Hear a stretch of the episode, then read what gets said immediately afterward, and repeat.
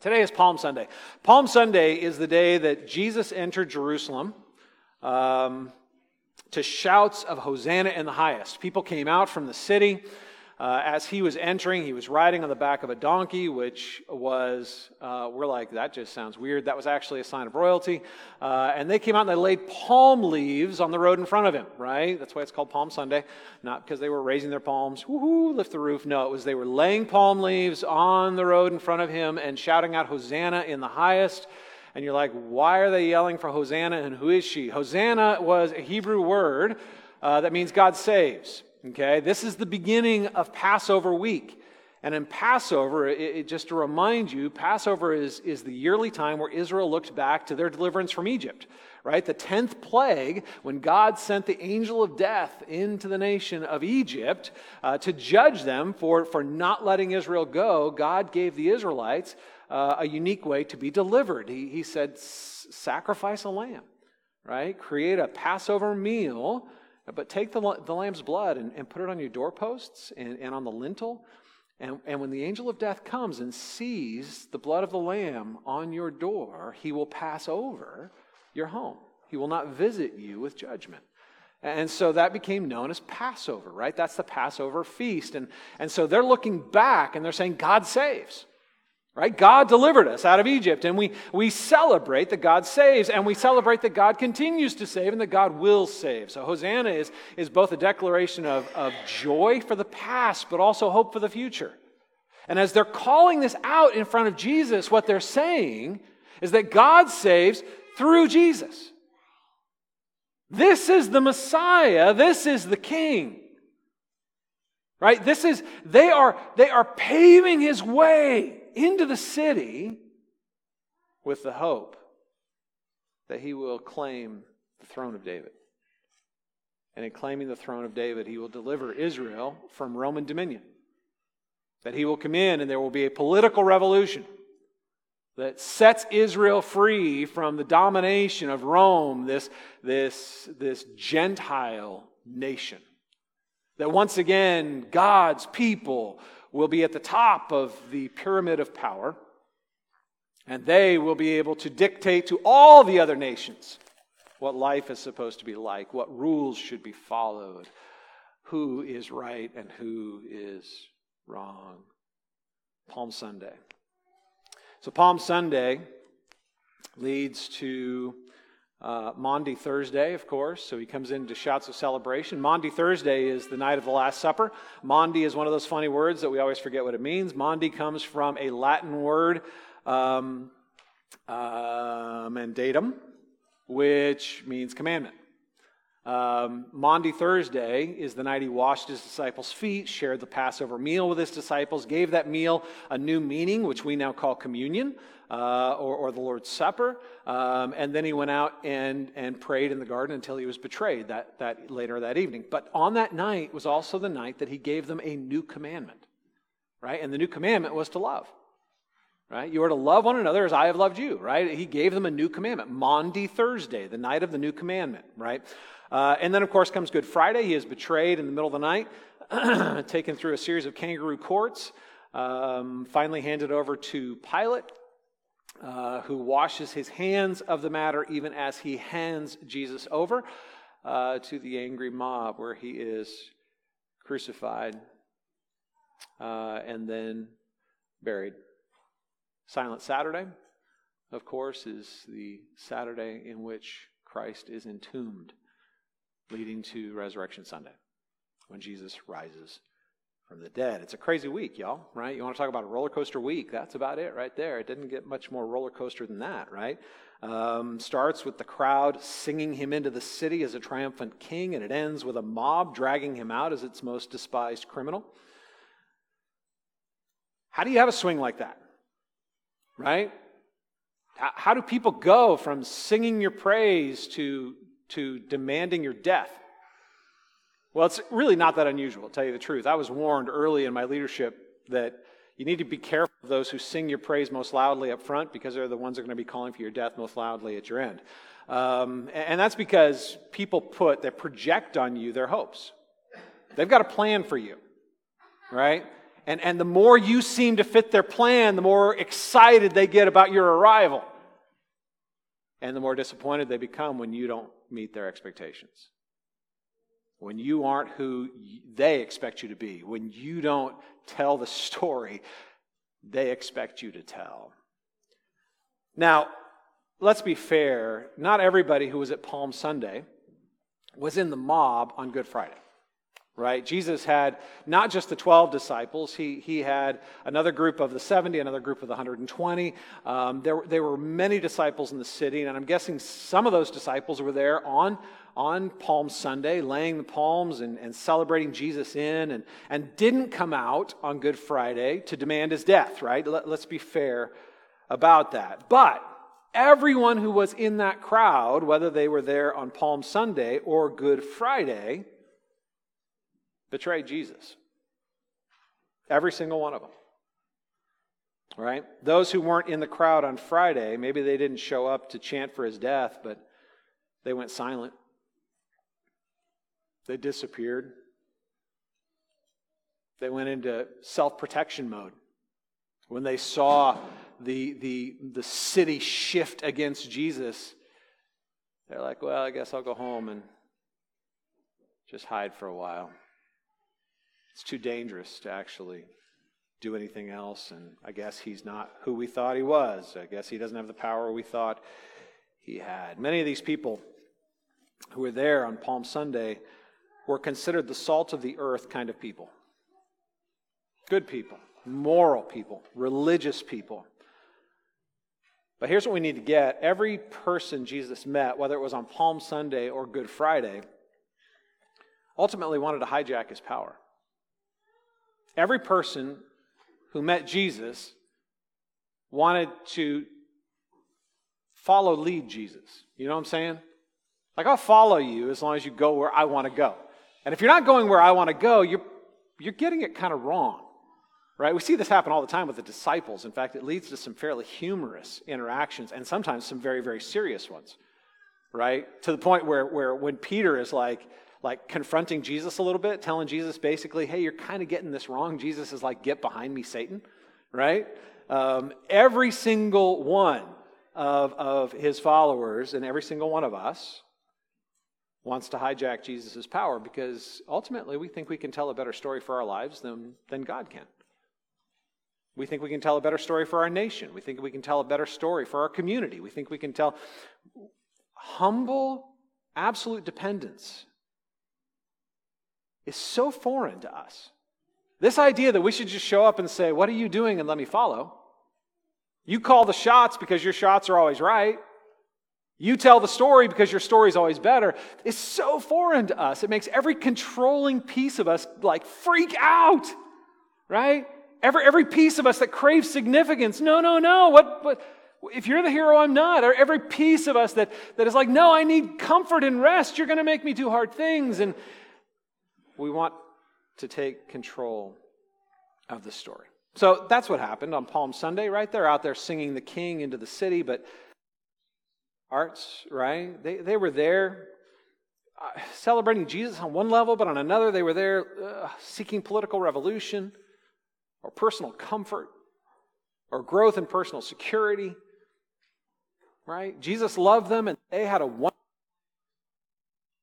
You know what I'm saying? Jesus loved them and they had a wonderful plan for his life. They, they wanted to take control. They, they weren't walking in humble, joyful, complete dependence on God. They were trying to manipulate God. Now, here's what I'm going to catch good, salt of the earth people. What I'm describing is rebellion. What I'm describing are hearts that want to de God God. These are people who want to be God, not walk in humble dependence on God. These are people who want to control God, not follow God. These are people who think they know better than God, just like our first parents. They want to be like God. They don't want to be content being created in the image of God. And they are hiding their rebellion behind their morality. They are hiding their violence behind their niceness.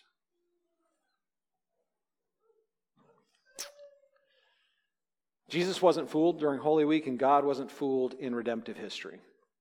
Listen, God has taken extreme measures to reach extreme sinners. Now, of course, all sinners are extreme sinners, and all sinners are in desperate need of grace. But what we find is that the hardest sinners to reach, often the worst sinners, aren't those who are walking in open, self degrading sin. Often the ones that are hardest to reach, the worst sinners. The greatest sinners are the ones who hide their degradation behind a facade of morality and religious behavior. See, the prodigal son, you guys know the story of the prodigal son, right? The prodigal son wasn't the one who was hardest to reach, the older brother was. Right? The, the prodigal, you guys remember the story. The, the prodigal son came to his father and said, um, I want the inheritance, so I'm going to pretend you're dead. Will you give me the inheritance I would get when you die? Right? He wanted the benefit of the father's blessing without the obligation of relationship with the father. And the father, for some crazy reason, did it. It's like, all right, I'll pretend I'm dead. Here's your inheritance, right? And he went and squandered it on parties and prostitutes, right? Um, and, and, and went down that degrading path until he was ultimately in a, field, in a field with pigs, right? The only way he could survive was actually um, working as a farmhand in, in a pig field, which was absolutely apprehensive to the Jewish mind, and having to fight with the pigs for the pods that they were being fed, right? That's pretty degrading. But the prodigal son at the end of the story isn't the one who's hardest to reach. The prodigal son comes to himself out in the field and decides, man, holy cow, even my servants have a better life than this in my father's house. My father's a generous man. My father is a loving man. My father is a good man. I will return to my father because he will receive me from his goodness. So he returns for grace. And the father runs to him, which is a, a public shame. Jewish men don't run and they don't receive young men who have been out in pig fields without having gone through ceremonial cleanliness, right? He, he clothes him with his own, his own garment and gives him his own ring, right? I mean, it's an, an incredible, incredible demonstration. Um, the word prodigal, by the way, means wasteful.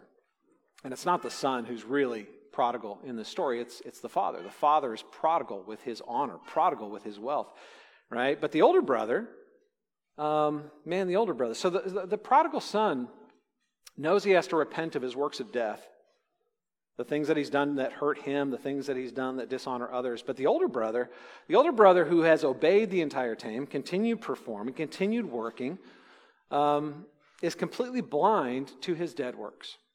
he doesn't have works of death, he has dead works. Good things that he thinks will give him life, but can't. Right? Works of death are the bad things we do trying to pursue pleasure or security, and we know they're bad when we do them. Dead works are the good things we do, thinking they're going to give us life. The older brother is filled with dead works. He has been obedient. He has worked hard. He has obeyed the rules. He has done everything that he is supposed to do, and he believes he has earned the blessing of his father. And when he sees his father throwing a party, he refuses to go in. He dishonors the father, just like the younger son did.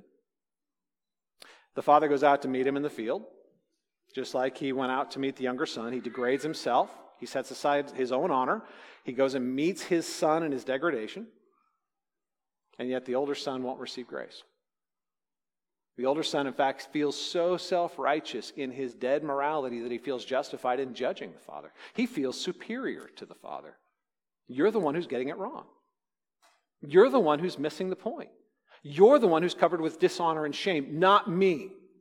What's interesting is that both sons, wanted the blessing of the Father without humble dependence on the Father. Both sons wanted the blessing of the Father without the expense of deep, actual relationship with the Father.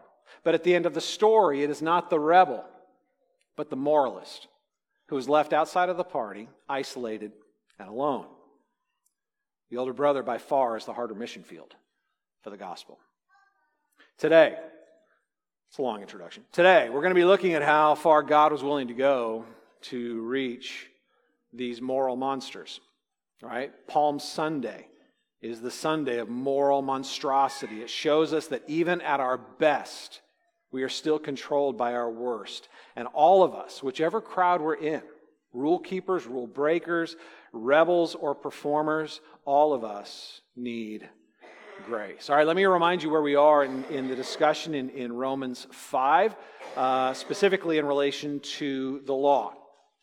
Um, Paul is writing to the Romans, which is predominantly a Gentile church with a predominant Jewish subculture. It started out as Jewish until Nero kicked them all out of Rome.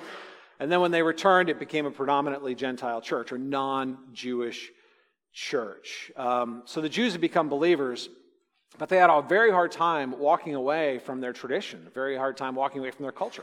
We're all shaped by our culture, right? We're all shaped by our childhood and, and, and the values of, of those that surround us.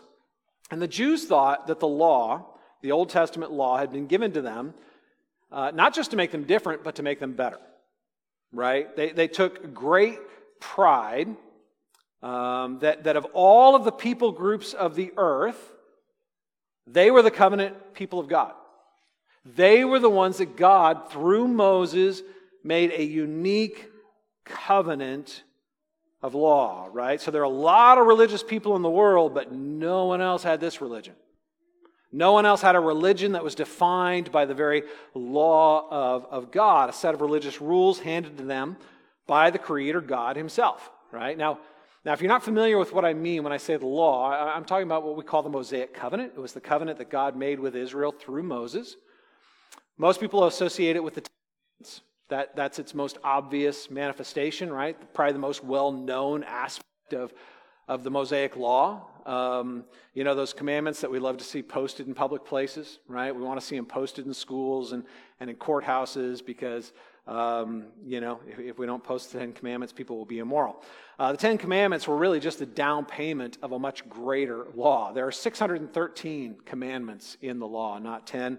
10 are the summary, but there were 613 commandments that um, governed every aspect of Jewish life. What you ate, when you ate, how you ate, what you wore, where you went, who you did business with, how you did business with them, how you did business with gen, uh, Jewish people, how you did business with non Jewish people, uh, what the ceremonial cleansings were necessary for different kinds of, of like interacting with, with Gentile people, touching a dead body, coming in contact with whatever, right? They, there were so many laws. They governed every aspect of Jewish life, and they made the Jewish people unique or as the King James puts it, peculiar in the ancient world. They were a peculiar people. They were strange, right? They were unlike any other people group, and, and, and that was unintentional, right? The law set them apart, and they obeyed the law. And they came to believe that their obedience to the law was not only an expression of devotion to God, but made them better than others. Right? Why else would God give them the law if not to make them the good guys of the earth?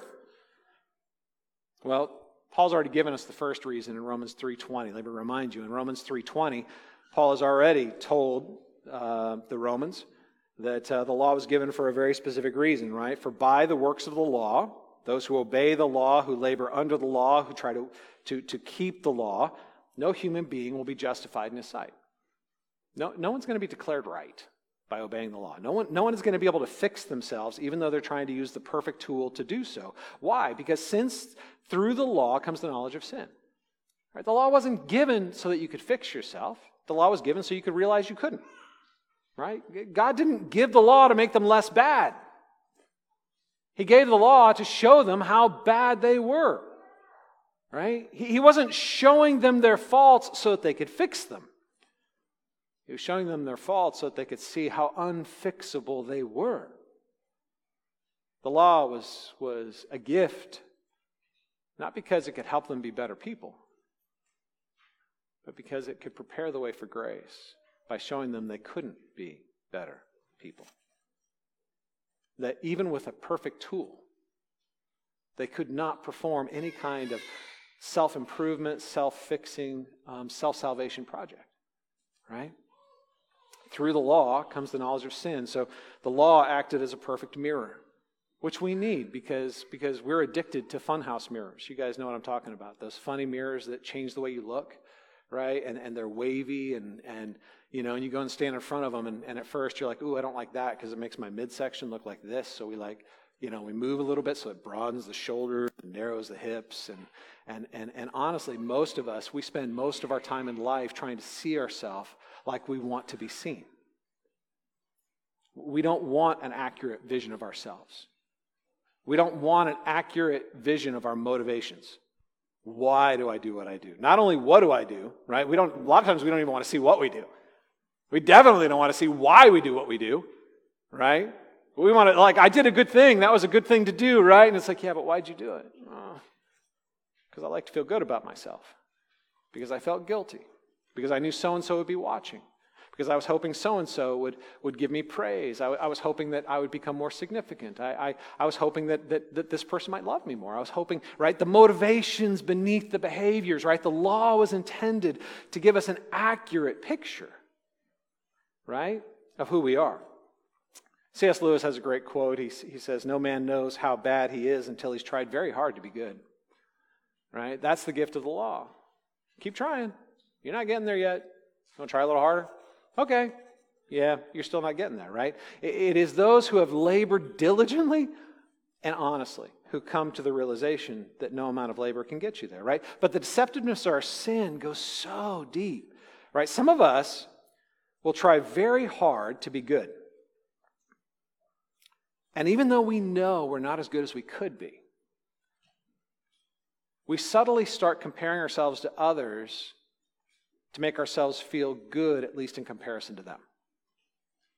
Like, like I know I'm not perfect, but I'm not you. Right? I know I'm, I, you know, I know I've got faults, but I'm not them. Right? And, and what we do through that subtlety is that we start building the funhouse mirror again. And, and, and the mirror is no longer the righteous and holy law of God, it becomes our comparison with others. I'm better than you, therefore I'm not as bad as you. And if I'm not as bad as you, then clearly I'm good, right? Right? Um, we're going to try very, very hard to deceive ourselves through comparisons with others, to, to shroud the reality of who we are. We start feeling pretty good about our accomplishments, and we start feeling pretty superior about other people's failures. So, listen, the law. God knew we were going to do this. God knew that the Israelites were not only going to um, receive the law and fail in trying to keep it, he knew they were going to misappropriate the law and try to use it as a source of pride. So he built something else into the law. Not only does the law show us our sin, right? The law increases it. Take a look at verse 20 in, in chapter 5. Now, the law came in to increase the trespass.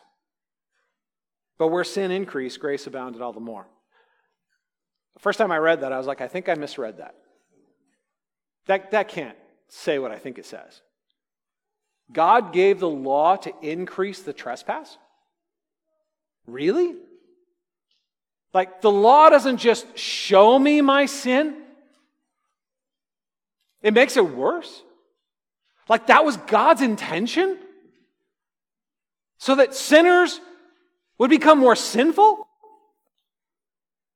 You mean the law wasn't given so I could become better? That, that these rules don't make me a better person. They actually stir me into becoming worse. So let's dig in and pay special attention to what this verse is saying, right? It says, Now the law came in to increase the trespass. The law came in, which is kind of a funny phrasing. It's worth pausing and paying attention to, right? The law came in. It's a phrase that means that the law came in and alongside something else, right? Paul uses it in other places to describe the law. And what he's saying is that the law came in to the redemptive history God was already working out to save us and deliver us. It came in alongside right? So in the Old Testament, there's a series of promises, unconditional promises, right? It begins in Genesis 3, where God promises that there will be a seed of the woman. So even though his, his, his, he, his heel will be bruised, he will crush the head of our enemy, right? It, it is the very first preaching of the gospel, the very first promise that God will send a hero deliverer who will ultimately, through his wounding, deliver us from our, our death, okay? Um, and then that, that promise is reiterated through a series of covenants through the Old Testament, right? That promise is, is reiterated to Noah, right? That, that promise is, is reiterated to Abraham. That promise is reiterated to David, and each time it's, it's filled in and fleshed out a little bit more. Each time that we get more details about who the hero is going to be and what he's going to do and what God's plan is to, to bless us through it. We call these the, the covenants of promise. Each one is an unconditional promise that God will do for us what we can't do for ourselves. The greatest of those, of course, is the new covenant that was inaugurated by Christ himself right? When he came and, and, and through the work of, of his death, burial, and resurrection, inaugurated the, the true and greater covenant. All the other covenants looked forward to and, and anticipated the work of Jesus, they all pointed to it. But the Mosaic covenant was different. It was not in the same line of promise, right? Those covenants of promise said, I will do for you. This is God saying, I will do for you what you can't do for yourself. I, through the work of your hero Savior, will save you. The covenant of law said, if you want to be blessed, you need to earn it. All right? Those who obey will be blessed, those who disobey will be cursed.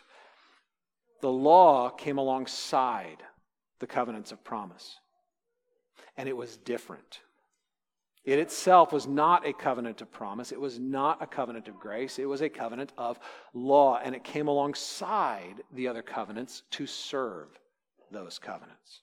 That phrase, to come in alongside, in the original Greek, um, actually has a, a negative connotation. Every time that phrase is used in the New Testament, it means something bad. Something bad came alongside. Now, I'm not saying the law is bad. We'll get to that. Romans 7, we'll get there, right? I'm not saying the law is bad. But I'm saying that it served a purpose that was in the negative, where the covenants of promise were serving a purpose in the positive, right? It's a, the connotation was different, right? It's the difference between saying someone is assertive or bossy, right? Or, or, or saying that they're persistent or demanding, right? This phrase carries this negative connotation to come alongside in a, in a negative way. It came alongside redemptive history, not as a positive, not to make it better, but, but to serve it and to magnify it. So, why did God lay the law of Moses alongside the covenant promises that led to Christ, right? Why did he bring this, this negative thing in that was going to increase sin, right? Specifically for that reason, to increase the trespass.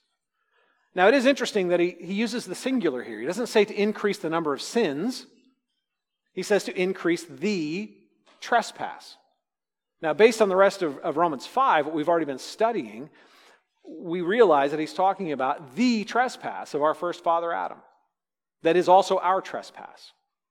The heart of all sins, or the foundation of all sins, is this sin. We want to be like God. We want to ungod God. We want to be little gods.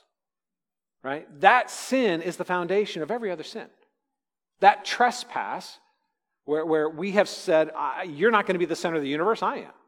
I'm not going to revolve around you, you're going to revolve around me. And, and, and I am now going to look to the things God created to do for me what only God can do, to be for me what only God can be. I will be like God. I will define the boundaries of my own glory. I will pursue my own pleasure. I will establish my own significance. I will determine my own worth. Right? The trespass. The purpose of the law was to increase the trespass. The effect of that original sin. The sin that is the heart of every other sin. The law was given to reveal the depth of this sin by making it worse. How does it make it worse? Well, Paul's going to dig into that in Romans 7. We're going to get to that. He, he's going to explore that very question uh, more deeply in the future. But I want you for now to think again about that story of the prodigal son. Right? The prodigal son is really the story of two brothers. It's not the story of the prodigal son, it's the story of two brothers with a prodigal father, right? We, we talked about that. Both sons want the blessing only the father could give, but they want that blessing without the burden of relationship to get it. The younger son, I want you to pretend to be dead. Give me my inheritance. The older son, I'm willing to play with the rules and do what I'm supposed to do in order to earn it. The father treated them both the same. He gave them both what they asked for. And in their moment of need, he reached out to both of them in grace. He went out to them. He dishonored himself to meet them in their place of dishonor. When the younger son came back and, and, and he ran down the road to, read him, uh, to greet him, he, he covered his, his young son with his own dignity the dignity of love and acceptance. And when the older brother refused to come to the party, he went out to him and tried to do the same. Both wanted to use the father, but both disrespected the father, and only one received grace. The younger son was amazed by the boundless nature of that grace. That's the beautiful aspect of this story. I mean, he was just undone. Undone. Because he was aware of his degradation. He was, he was just, he was covered in his shame. He couldn't hide it anymore. I mean, he was walking up the road covered in pig poop. You know what I'm saying? Like he came out of the field. He, he couldn't, he didn't, he couldn't go clean himself. He could not go clean himself up. He had no way to hide, no way to pretend. And he came covered in his shame, and he was met by the exuberant love of a father. A father who had been standing there waiting for him, watching for him, so eager that when he saw him, he ran down to meet him, embraced him, covered him, gave him his ring of power and authority. This son who was lost has returned. Beautiful. The young son, man, was undone by grace. The older son was offended by it. How dare you give me grace when I have earned blessing? The older son doesn't consider himself ever in need of grace. He might occasionally need a little help, but he's not a charity case. he's not one of those, one of those guys who's, who's just completely helpless, degraded, unworthy.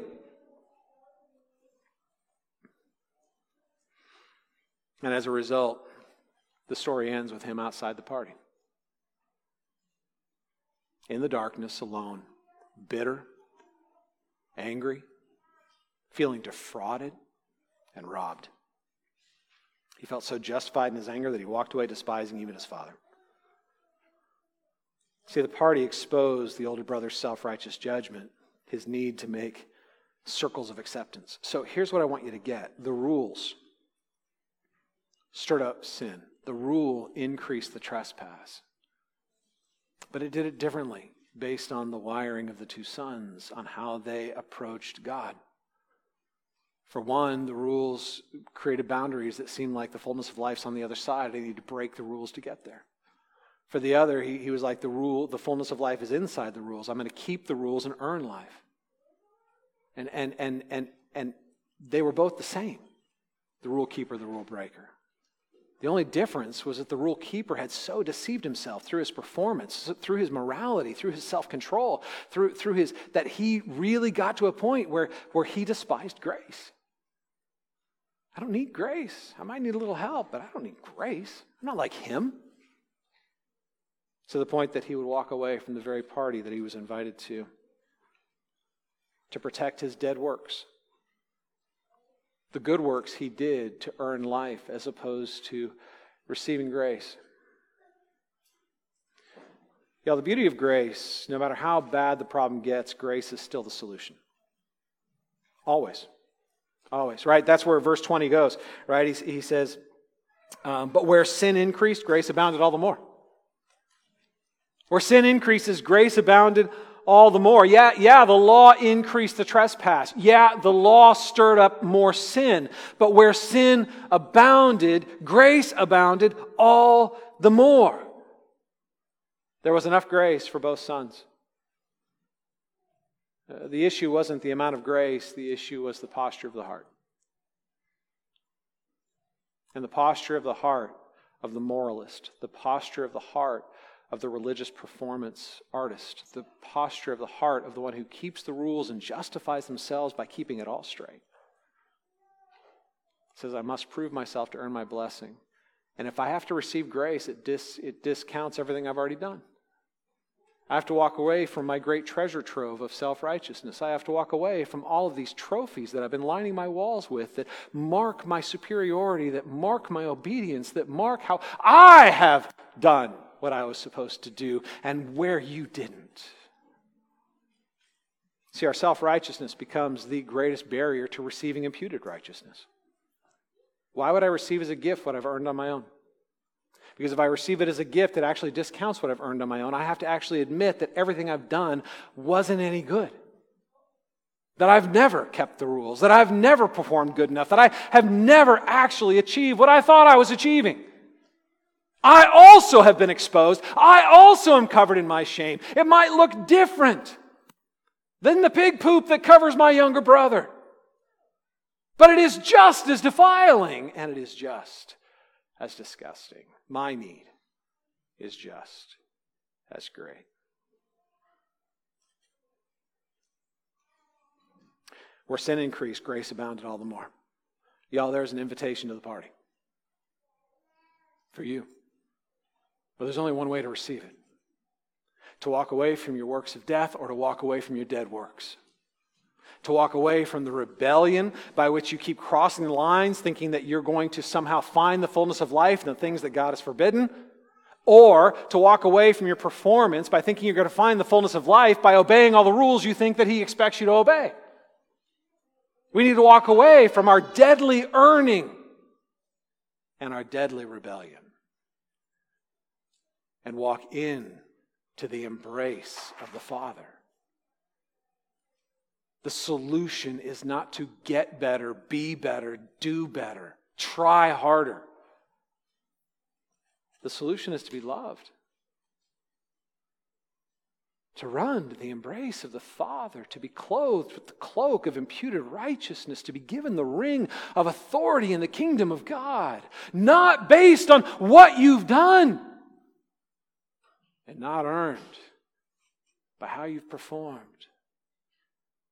but by simply receiving the grace that was won for you through the death, burial, and resurrection of your Savior.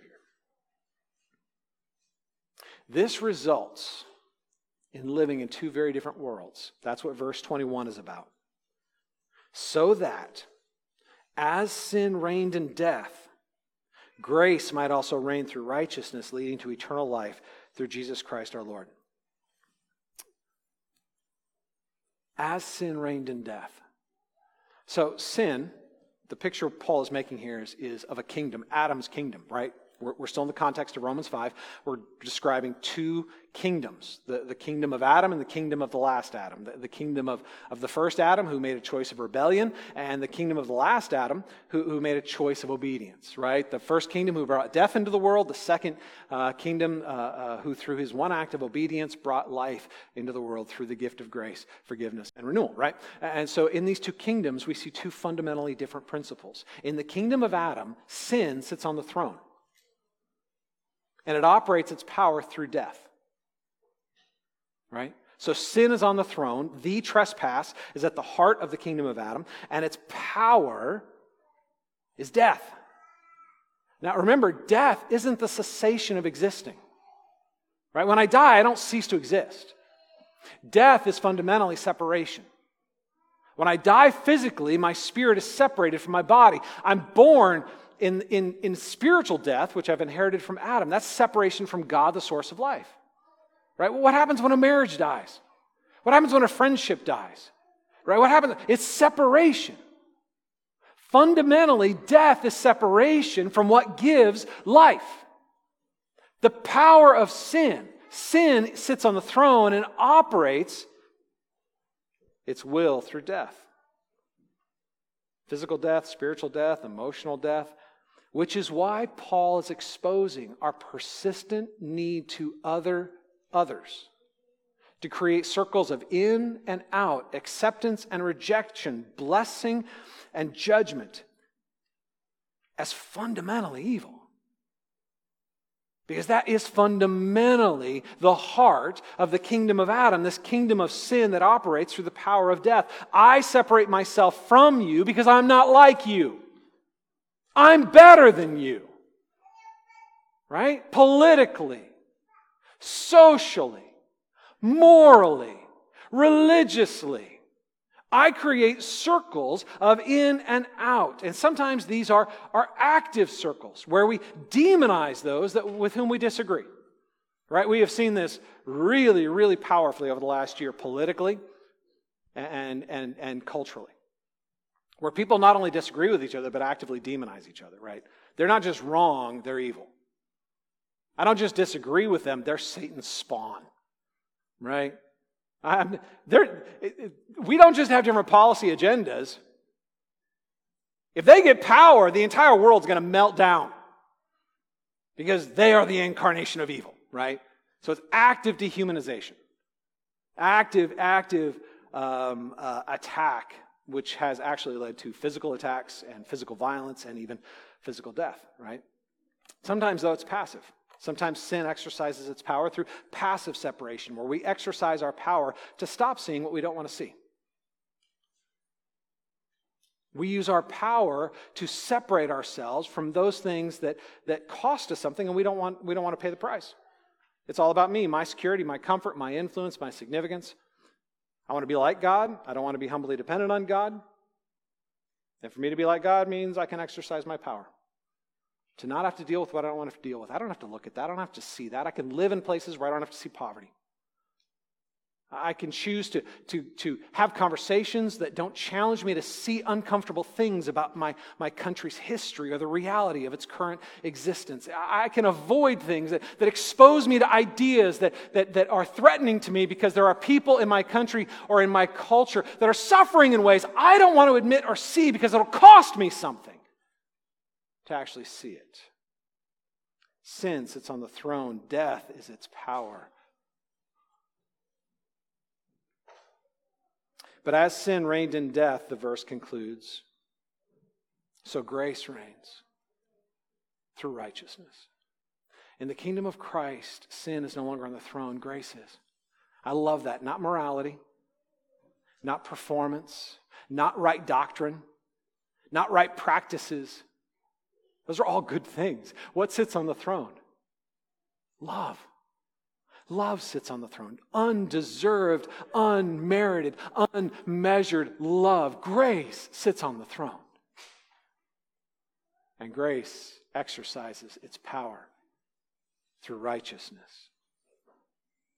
As sin reigned in death, so grace reigns through righteousness. Of course, that's speaking about the imputed righteousness we've received from Christ right? His death, burial, and resurrection. He lived the life I should have lived, died the death I deserved to die, and then rose again. And when I believe in him, that act of obedience is imputed or, or attributed to me. Before God, I stand as righteous as Jesus is righteous, right? I stand in an alien righteousness. Grace operates its power through righteousness. But it's more than just the imputed passive righteousness that I receive from Christ, it's the active righteousness that grows in my life as somebody who's been loved. In other words, since love sits on the throne, I not only receive the gift of righteousness, I am transformed to become an agent of righteousness.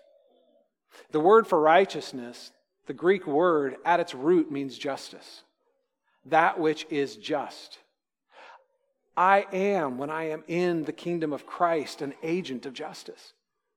I am to exercise my power to bring the fullness and flourishing of life, not, not, to, not to protect myself, but to protect the vulnerable, not to enrich myself, but, but to see the fullness and flourishing of life shared with others. I am to become an agent of righteousness, which means that I am going to, I need to be looking for those on the margin.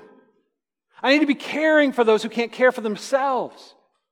That's why James says that true and undefiled religion is this to care for widows and orphans in their distress, to actually receive righteousness of Christ, but to become an agent of justice for those who cannot operate for themselves because they've been disempowered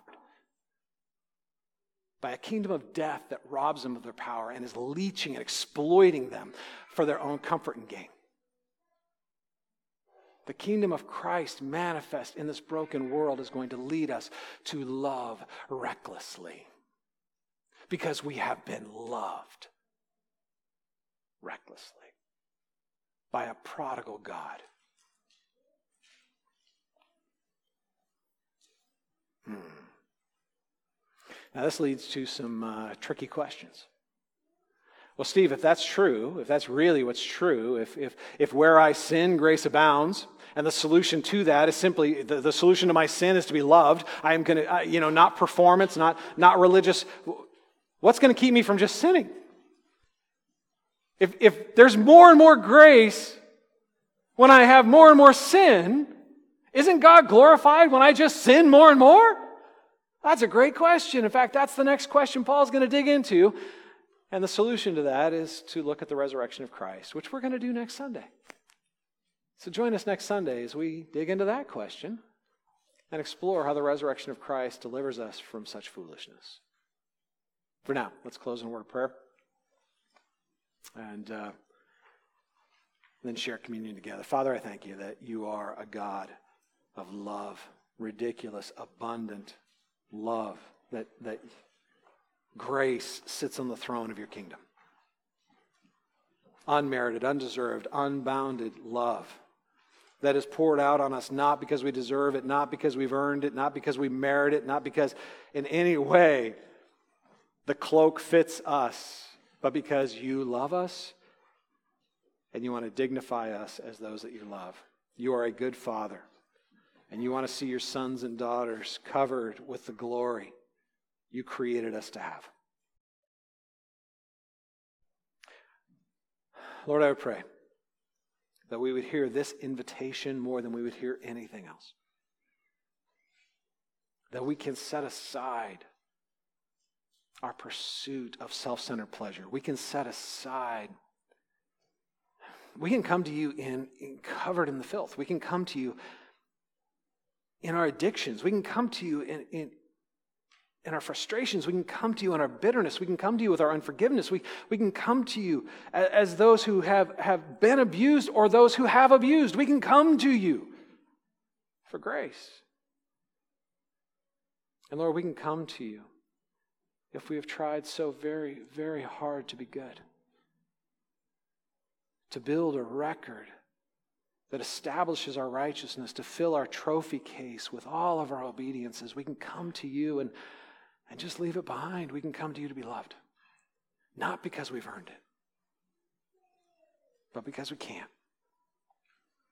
You invite us, Lord, both out of the, the, the pigsty and out of our dead little trophy case. You invite us. Awaken our hearts to receive that invitation. Awaken our hearts that we might want love more than we want pleasure, that we might want love more than we want significance. We might want love more than, than we want security or comfort, because we know, Lord, that it is only love that can give us those things anyway. It is only when we are embraced by you and, and your cloak is wrapped around us and your ring is placed on our finger that we know what it is to be secure or significant, to find pleasure and rest, to feel worthy. Awaken our hearts to this invitation this morning.